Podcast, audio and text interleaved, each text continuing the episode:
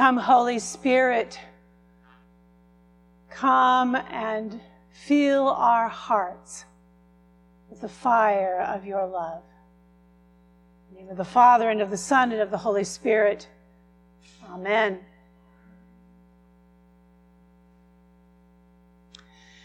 Siobhan Garrigan is a professor at Trinity College in Dublin. She is also the Loyola Chair of Theology and head of the Schools of Religions, Peace Studies, and Theology. She was traveling around Ireland doing research for her book, The Real Peace Process. And she recounts this following story to a reporter and their subsequent conversation. Arriving at a Presbyterian church in Northern Ireland, Siobhan was pleased to be greeted at the door by two women, church members, who seemed to invite her into conversation. She realized that they were sort of ushers and it was their job to stand at the door of the church and to interview newcomers as they arrived. And they quietly asked her name and the names of the other strangers, newcomers that were coming to the morning worship. As Siobhan listened, she realized something. She realized what was happening. Hearing the names, the ushers would draw conclusions about the cultural and religious identity of each one. Those with Protestant names were welcomed warmly and shown to their seats those with apparently Catholic names like Maria and Catherine and Patrick were told that they surely had the wrong church and were sent on their way. Now, the reporter of the story assumed that Siobhan must be referring to research that had been done many decades ago. Surely no church would act in this way any longer. But not so, Siobhan says. The practice continues today. The reporter goes on, still not quite being able to get what she's saying, said that this is obviously just a foreign experience because it's about a faraway congregation of Irish Presbyterians and they're still having challenges with their Catholic brothers and sisters. And luckily, we in America we have no such issues. Our society has moved way past all such discriminatory behavior. We have, after all, had an African American president, and we have knocked down all the walls and all the boundaries, and our worshiping communities all are welcome.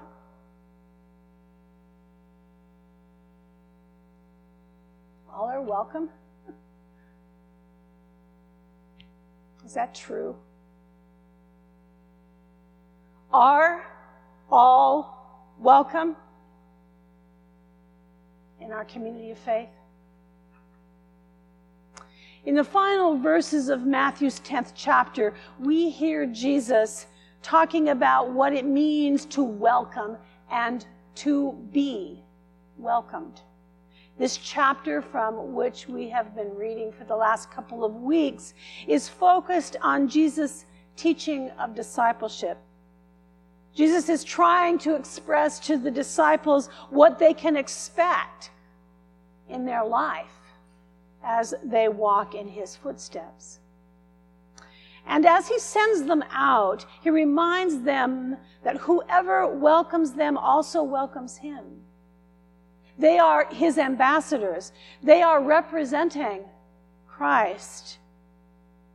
We might say they are Christ to the stranger. And interestingly enough, it's even possible, most likely, that the Christ will be in the stranger as well. These verses express a posture of welcoming from two directions how I welcome someone and how I am welcomed. Both are important. So, what does it mean to welcome? I wonder if you're like me, I have a welcome mat at our front door, on our front porch. If you have one, what were you thinking about when you bought the mat that you have? Does it say something about you? Does it say something about what you think, what you believe? Why do you have it there? Why do you have a mat in the first place? Now, some of us are going to say, my husband says, well, Linda, it's just to get the dirt off your feet. Well, yeah, but for some of us, it speaks to who we understand we are. We want people to know when they come something about us. So, where and what does the metaphorical welcome mat at our spiritual home here of Trinity Episcopal Cathedral, where does it reside? And what does it say about who we are? And how, through our welcome, do we make our community of faith a welcoming home? How do we reach out into the community? And when we go out, do we remember who we represent? I didn't say what. It's easy to say, yes, I'm from Trinity Episcopal Cathedral. But what we have to remember is the foundation of our representation, which is Jesus. That love of God that's placed within us that compels us to welcome.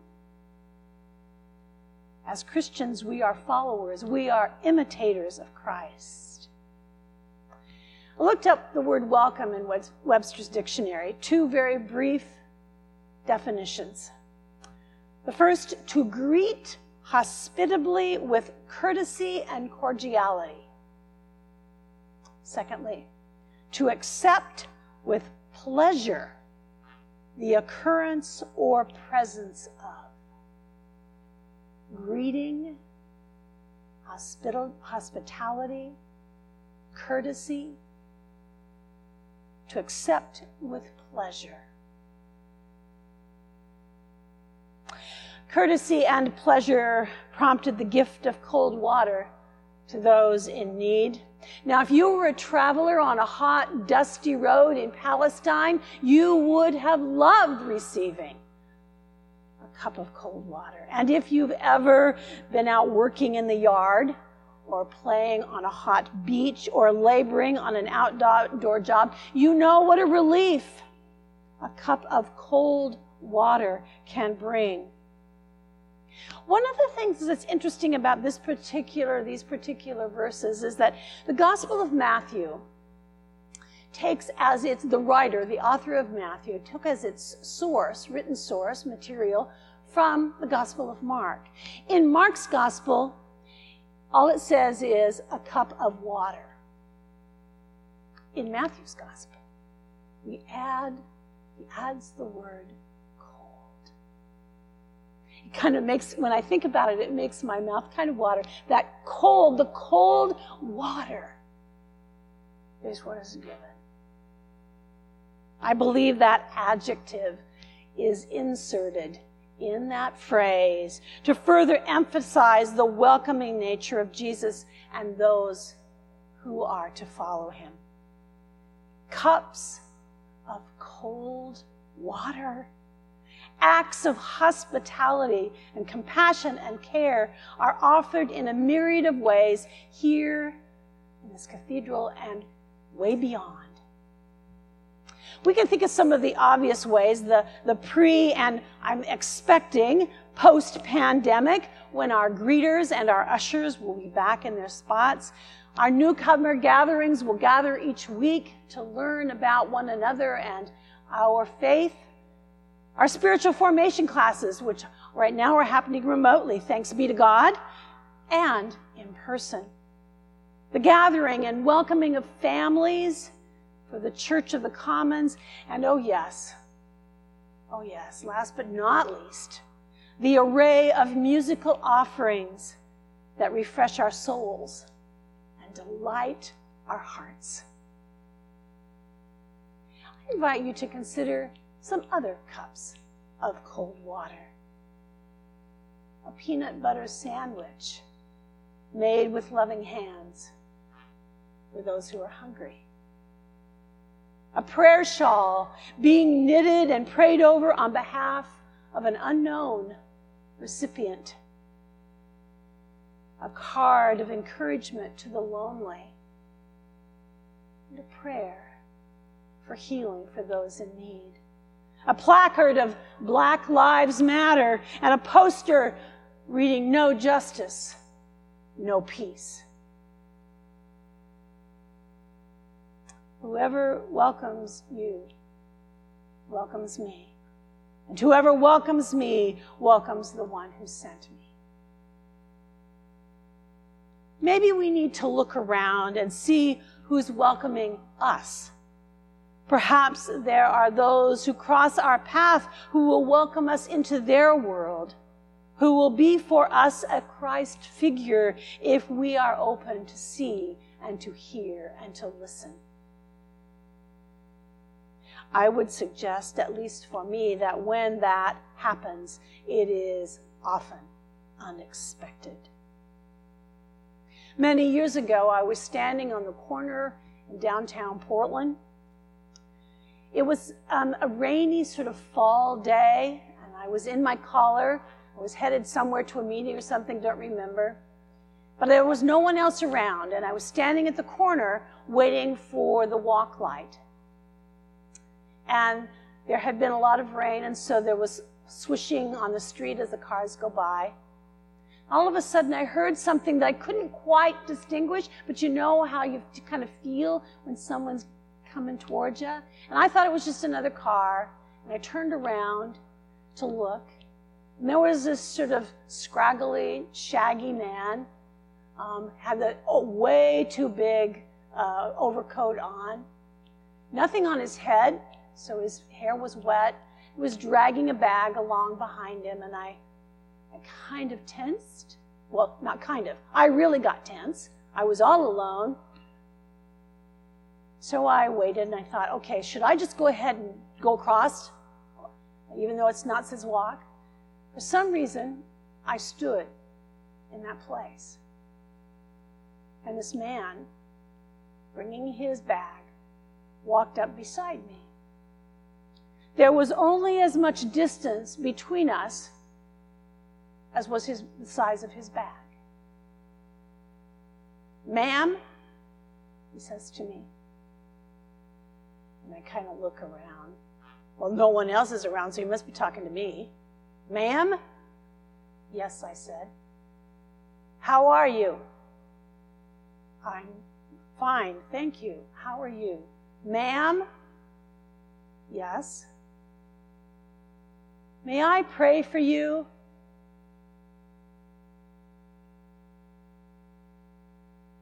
Um, I suppose so. Bow your head. I did. God, he said, this is your servant. She loves you. Bless her this day. Amen. He picked up his bag and crossed the street. I stood on that holy ground for how long I do not know.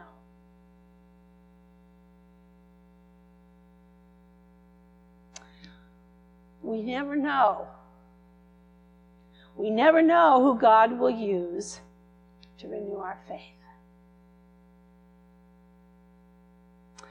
And we never know how God may use us to be an agent of welcome and compassion in the life of someone else.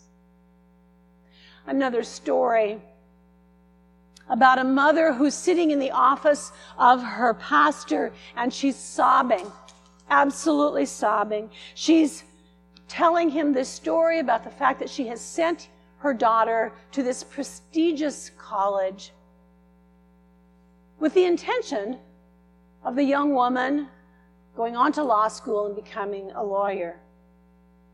The very first year of her, of the young ladies, um, her freshman year at school, she got involved with a, uh, a faith group, sort of like Young Life. And the mother thought that was a great idea because that would put her daughter sort of in, in a community of people who, as she put it, students with similar values. She thought that was really a great idea. But now the young woman has come into her senior year, and her daughter, the daughter has made it clear to her mother, she's made it perfectly clear that she is not going to be a lawyer. Instead, she's going to go to Bolivia. She's going to work as a missionary with the poor. The mother, in her sobs and her tears, says, No one in our family has ever done anything like this. I can't figure out, she said, I can't figure out how she got all this into her head. We are Presbyterians from Atlanta, for heaven's sake. For heaven's sake, indeed.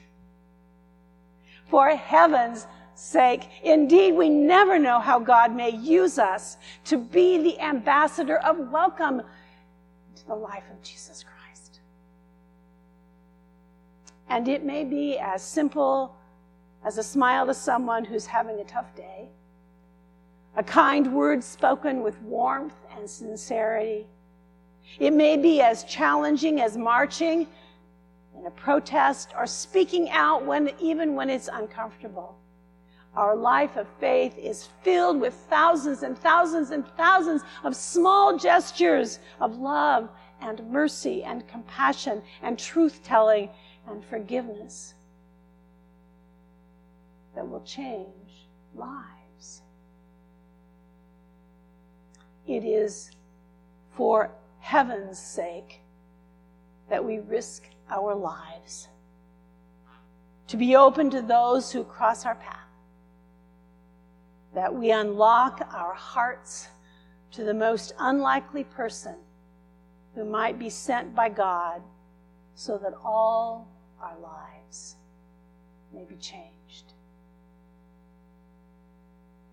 Welcome one another then, for the sake of God's glory, as Christ welcomes.